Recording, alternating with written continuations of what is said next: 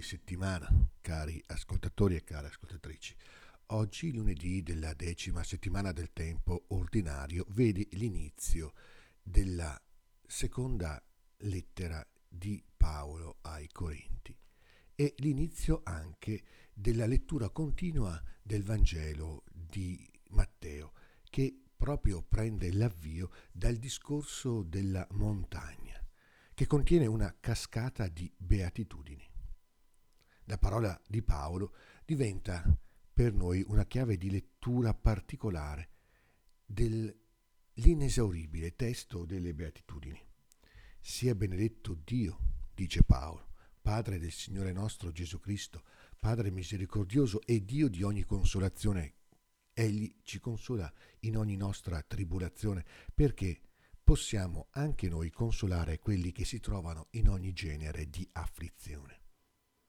Le beatitudini sono la consolazione della nostra vita e non certo nel senso in cui le interpreta e le apostrofa Nietzsche, che vi legge il manifesto di quella che il filosofo definisce la morale dei deboli. Al contrario, come invece dice un altro grande uomo, il Mahatma Gandhi. Si tratta del messaggio di Gesù in tutta la sua purezza sulla montagna, il luogo in cui sarà tentato nella solitudine e su cui si trasfigurerà davanti ai suoi discepoli, Gesù si rivela come il compimento di quelle dieci parole che Dio ha consegnato al suo popolo attraverso il suo servo Mosè e che ora sono poste a fondamento della vita stessa della Chiesa.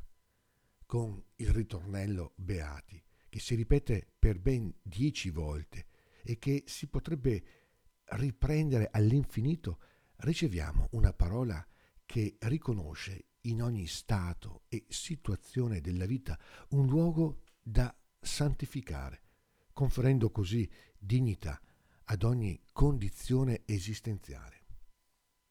L'Apostolo Paolo non esita a ricordare che nella vita dei discepoli non possono che abbondare le sofferenze di Cristo in noi. Pertanto è lo stesso Signore Gesù ad aiutarci con il suo primo insegnamento che dà alle folle, la Magna Carta, che rimane come il modello di ogni insegnamento. Il messaggio incandescente è questo.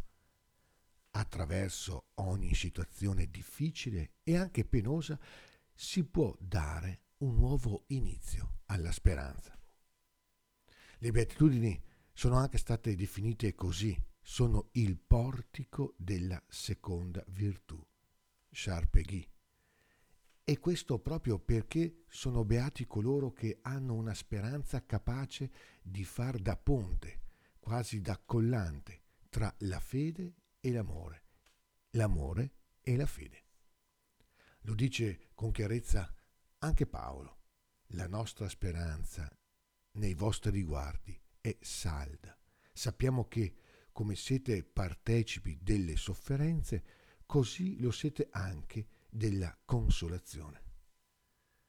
Gesù quindi non si accontenta di enunciare delle verità universali o dei principi impersonali.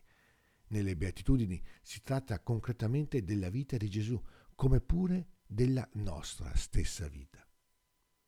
Questo perché il Signore ci partecipi della sua stessa beatitudine.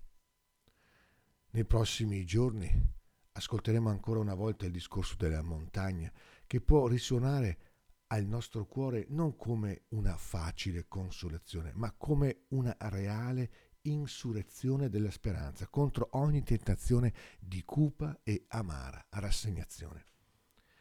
Chiaramente ogni volta che un di più di beatitudine viene sperimentato dal cuore, la terra diventa già più ospitale per tutti e la speranza diventa un profumo sottile, percepibile però da tutti.